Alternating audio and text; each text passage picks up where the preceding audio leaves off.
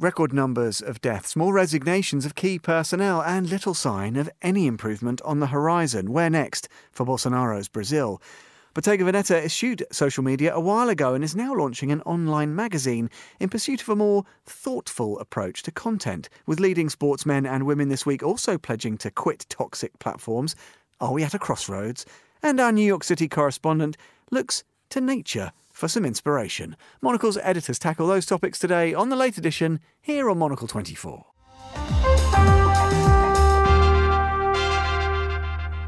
Hello and welcome to the late edition. This Friday evening, here on Monocle 24 with me, Tom Edwards. Joining me here in Studio 1 of Midori House, I am delighted to say we have both Markus Hippi. Good evening, Tom. And of course, Fernando Augusto Happy Easter, Tom. uh, indeed, it's Easter weekend. We shall come to that, Faye, uh, a little later. What about some thoughts on the week uh, just gone, Faye? We're going to talk about your homeland in just a second. Marcus, how was this week for you? I saw you beaming earlier in the week, and you had your dicky bow on, looking very smart. you have been recognised, I understand, in the last in the last week or so. Oh, how funny that you mentioned that. So I actually, yeah, I, I, I have, I've been recognised. I have to say, the menu has been recognised, Stephen. So the menu has won the so-called Taste Award Pioneer Award, which is recognition for us having done that show for almost ten years. Uh, and Pioneer it's not about pies. It's about a pioneering approach, isn't it?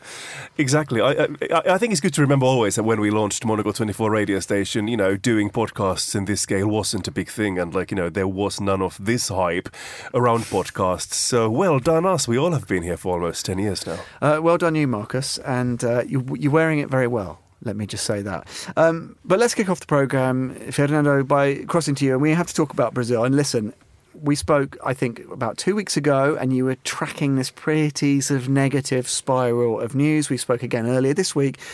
And now at week's end, I think we should reflect on the week that was and indeed the month that was, because in March we've seen uh, death figures from COVID more than double, I think I'm right in saying, the previous record. We had the military departures, which we spoke about before, bank officials leaving. The, the kind of tenuous grip that Bolsonaro had seems to be loosening, and the country just feels like it's unraveling at the moment. I mean, is that a fair characterization, I guess, first of all? It is very fair, Tom, and it is a, such a difficult period for Brazil. I mean, I think, you know, since I start covering all things Brazil, I never seen a situation like this because it's combining you know, so many factors. Uh, and I think one of the worries that I think is quite important as well, because as you know, in the past, Brazil perhaps might not have been the biggest political force worldwide, but we had kind of that image of soft power, of lightness, of good relationships all across the world, to be honest. I mean, uh, you know, from countries in Africa to countries in Europe. But that is changing, and even our neighbors are, are quite scared. I mean, just this news, uh, I have recent news that, for example, Chile and Bolivia, they're closing all their borders to Brazil and flights mm. because they're scared of the variant as well. And Bolsonaro doesn't have a relationship with most of those leaders as well. So it, it, it is quite, quite, quite tough to see that. And we still have more than a year to go into the next election. Uh, yeah, very worrying times. Uh, and tell me a little bit, because we've spoken before about the legacy of, of course, the military dictatorship that came to a close in the, in the mid 1980s. Bolsonaro's relationship with the military, and, and, of course, because of this change in personnel, is really intriguing. And he had won a lot of popular support, let's be clear, from saying it should be commemorated, the, the dictatorship. And he's very clear he's a sort of pro military nationalist. We know that that's what he is.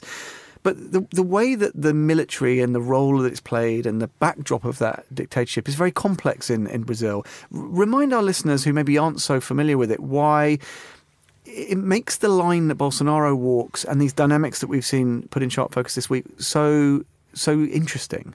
It's interesting, Tom, because the chiefs of the military in Brazil, the, all the generals, they're not necessarily pro Bolsonaro because, you know, the military took a long time to get gain respect from Brazilians again after the dictatorship. Uh, you know, this, some sometimes actually before the Bolsonaro government, civilians were our uh, defense ministers instead of generals. Uh, so the military uh, they're quite uneasy with Bolsonaro's authoritarian plans, and I don't see a risk of Brazil stop being a democracy or anything like that. But the risk I do see it's the chaos that he can implement. I mean, look what happened in the United States early January this year. This could happen next year. Uh, next year in, in in the Brazilian election, I really don't doubt that if Bolsonaro doesn't change its attitudes. And I think for a country like Brazil, that would be devastating. I mean, it was devastating for the U.S., but we are perhaps in a weaker position. Uh, economically, I would say as well. So there are the worry is there, and and, and it can happen. Uh, and if we talk, Marcus, about the costs uh, that that are lie ahead from Brazil in, in, continuing down this this path, it's interesting. Faye reflected there on this soft power damage, and you know Brazil is a country that had a very positive sort of global. Um, it was viewed very positively globally. Now, the Finns are not unlike this. The Finns are the happiest nation in the world, of course, we learn statistically quite often. But the Finns seem to be quite mindful of that and they're quite defensive and they don't maybe want to do anything that would jeopardize the way Finns and Finland are perceived around the world. They must look in sort of astonishment at how Brazil is doing all of this damage kind of to itself. I think there are many lessons to learn learn from from Brazil, looking at what's been happening over there with the leadership and how this COVID nineteen situation has been handled not very well at all. I think it's also obviously I had to make the point that obviously you you know that Finland has been once again ranked the happiest nation in the world, as you would guess, knowing me in the office in, in social yeah. situations. but but in any case, uh, I think it's interesting, you know, looking at the situation in Brazil and also kind of comparing that to what's happening in Finland. Obviously, you know, it's what's happening in Finland is nothing compared comparable.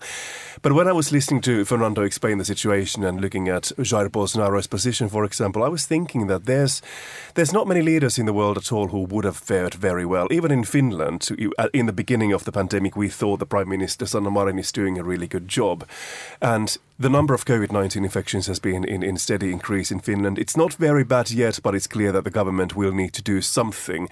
And that's when people are beginning to express their dissatisfaction with our Prime Minister, because it doesn't look like she's actually doing enough.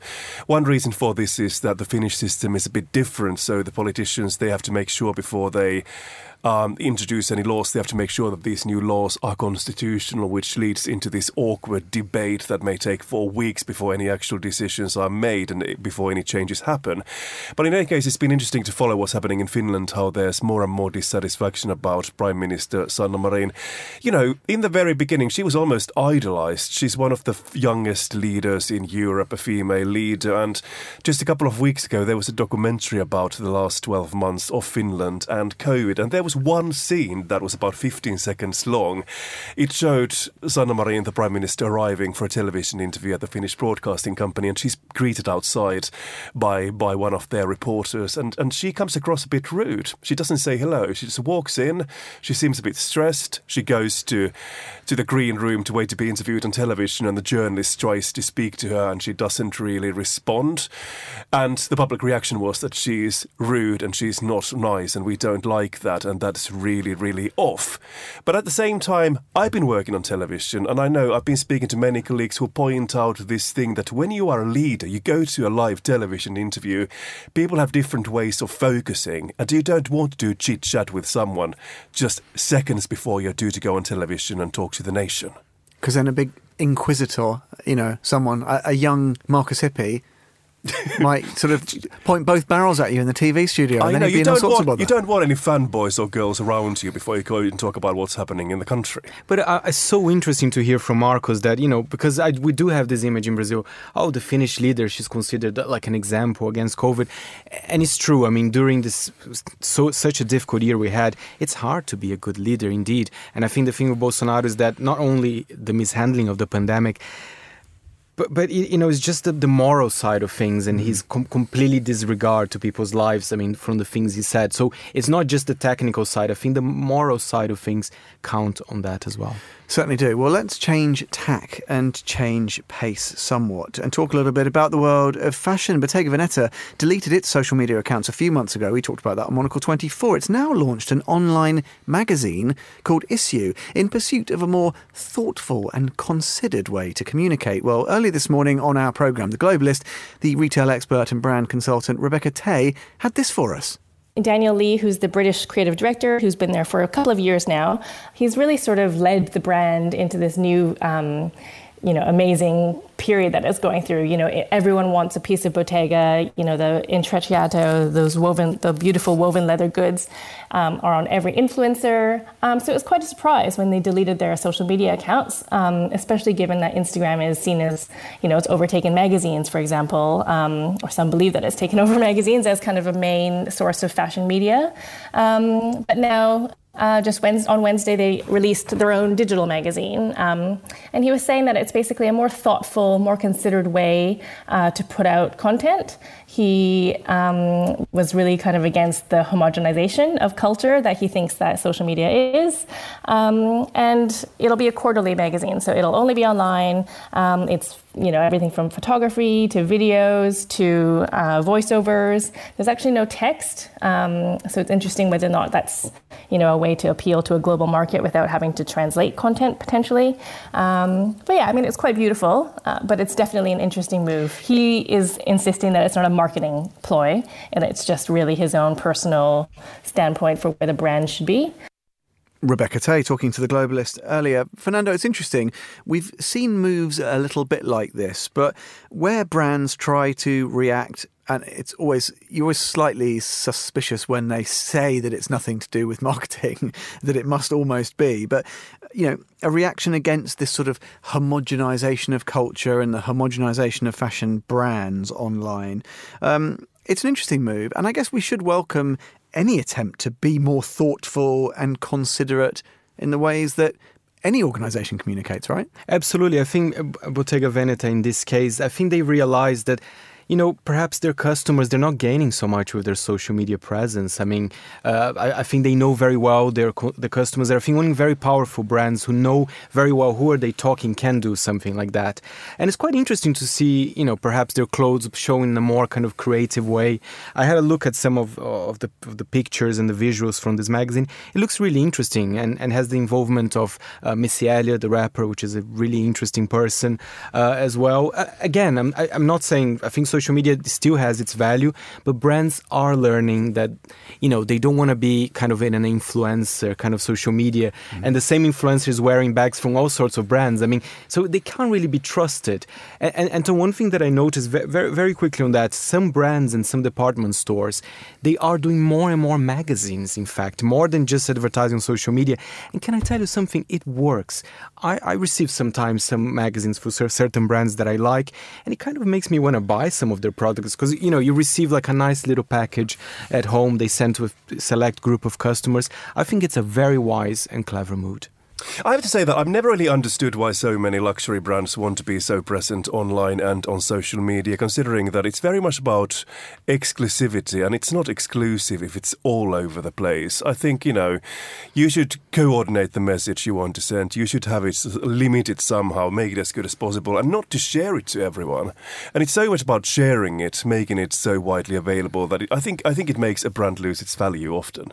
Uh, well, and I guess there's this point that you almost dilute the power of your of your message with so many eyeballs and so much uh, exposure. And I guess, Fernando, just a last thought. You know, you're looking after the stack from week to week.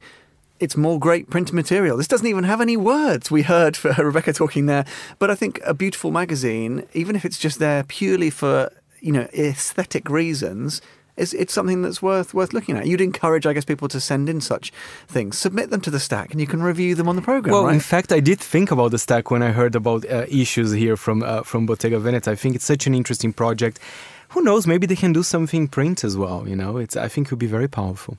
Uh, well, let's uh, stay with one of my favourite, sort of esoteric uh, print offerings. The humble postcard. It's time for a postcard from New York City. Uh, this week, our intrepid Henry Rees Sheridan looks to the natural world for some inspiration. Cast your mind back to 2004. I've put together an American cable news montage to help you. And the word is in just now. We want to go right to Bill Plante, who is at the White House. The word is from the White House that John Kerry has called President Bush and has conceded this election. Bill, what do you know? And then in Watertown, Massachusetts, Mark Zuckerberg, creative, creator of Harvard's TheFacebook.com. Mark, if somebody was to put the question to you about the, the magnitude of what you think you've launched, how big do you think your product or your service is? Well, it's impossible to tell. When we first launched, we were hoping for, you know, maybe 400, 500 people. And now we're at 100,000 people. So who knows where we're going next. Um, we're hoping to have many more. It's called Magic Cicada, the magic cicada, because it performs an astounding feat, disappearing for many years in a regular cycle and then suddenly reappearing in unbelievably huge numbers.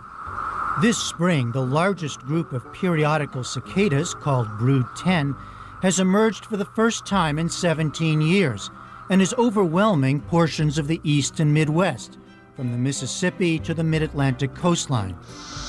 No one can say exactly how many there are.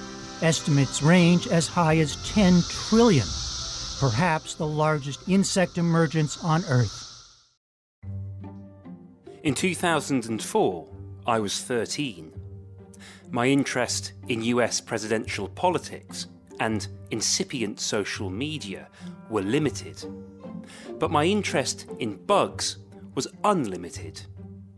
Every evening during the spring of that year, my family's dial up modem would screech and I would use Microsoft Internet Explorer to read the latest blog entries tracking cicada sightings around the eastern seaboard of the United States. As I lay in bed at night, I would entertain vivid fantasies of dancing among the cicadas of Brood 10. But the next opportunity to do so seemed impossibly far away. Cicada mania is expected to last until the end of June, when the brood 10 adults are all dead and countless little nymphs are tunneling back into the ground to await their next appearance in 2021. 2021 no longer seems impossibly far away. In fact, it's right now. And I'm in New York, one of the Brood 10 states the bugs are set to emerge in the next few weeks. Also set to emerge in New York within the next few weeks are people.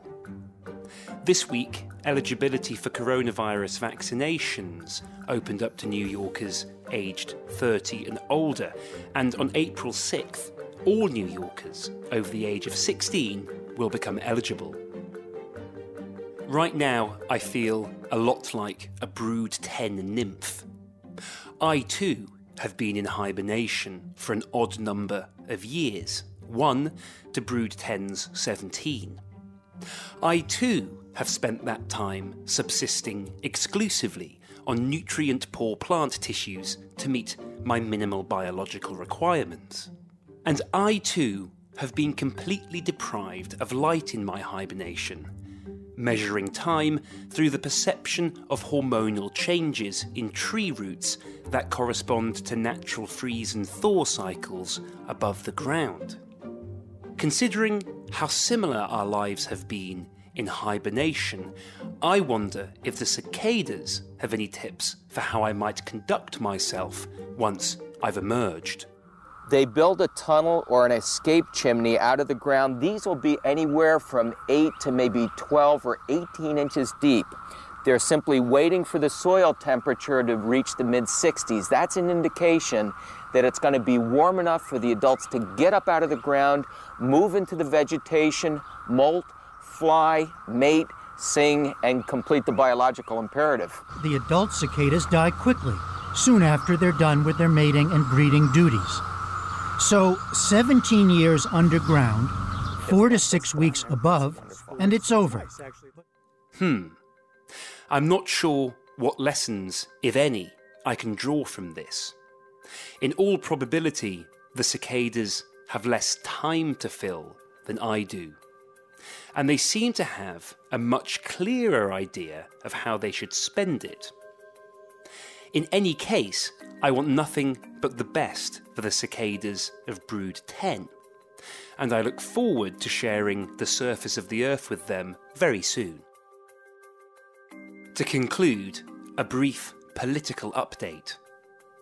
Probably the most powerful kingmaker in New York politics at the moment is Alexandria Ocasio Cortez, or AOC. As a second term congresswoman, AOC doesn't have much formal power, but she's so popular that all the candidates she's endorsed in elections so far have experienced a massive boost of popularity among progressive voters, giving her enormous clout. This is especially true in New York races. AOC hasn't endorsed a mayoral candidate yet, but she has weighed in on a different race that's going on at the same time. That's the race for City Comptroller. In simple terms, the comptroller oversees the city's public spending. Their most important job is considered to be managing the city's public pension funds, the largest in the world at over 224 billion US dollars. This week, AOC endorsed a comptroller election candidate called Brad Lander. Lander is facing a tough race against the City Council Speaker, Corey Johnson. The outcome of the comptroller election will be seen as a measure of AOC's informal power. If her preferred candidate prevails in a tough competition, it'll make her endorsement even more potent. In the meantime, the candidates in the mayoral race will be courting her with all the avidity of a male Brood 10 cicada. These are very romantic arthropods. The males will chorus, and this basically helps the different species of cicada to go to the same tree.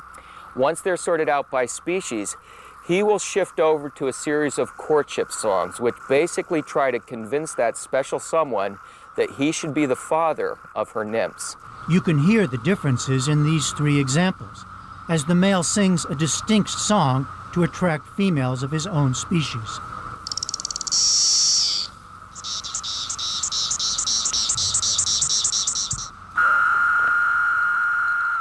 That was Monocle's very own romantic arthropod, Henry Rees Sheridan, reporting from New York City. I don't know how many, if any, nymphs he's fathered this past season.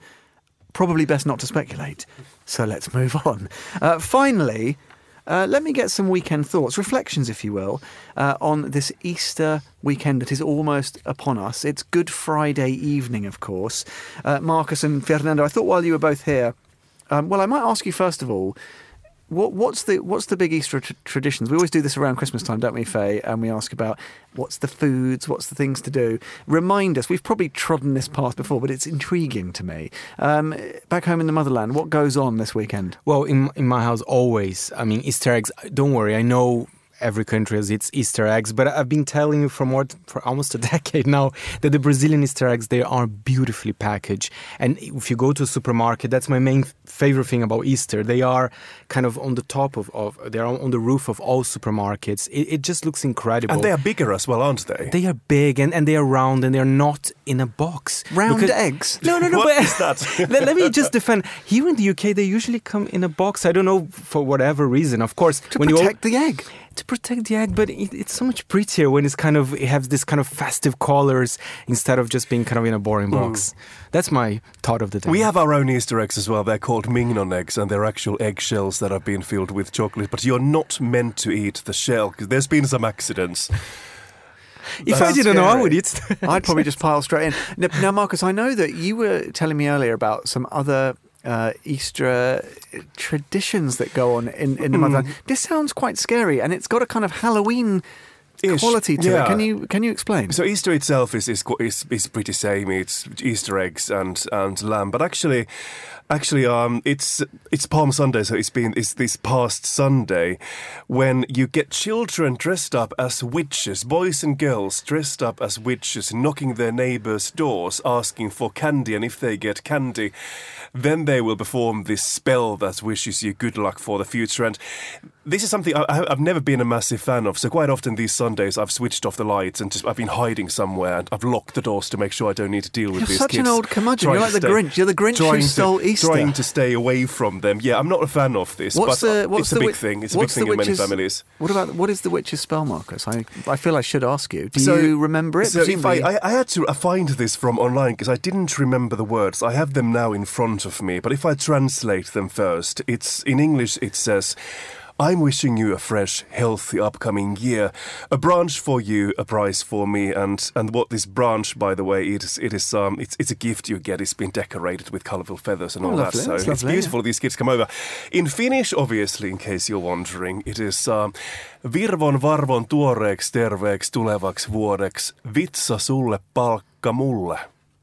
I was trying to make Fernando do this as well. I You've said almost. rehearsing It. was quite close. Do you want to you want to have a version? Fernando? Of course. Uh, virvon varvon tuoreeks terveeks tulevaks vuodeksi. Vitsa sulle palka mulle. Beautiful. Very good. That sounded like something from Harry Potter, if I'm t- t- perfectly honest. Now, does that, is that, will, will that bring bad luck upon us, Marcus? No, know it's if- meant to bring good luck. It's not. It's not a spell raising the evil and the de- dead. Don't worry about that. It's Oh, it's all very positive. Good. Yes, but uh, if you go to Finland in Easter, if you if you see these kids dressed up weirdly, um, stay away from them. They just want your candies.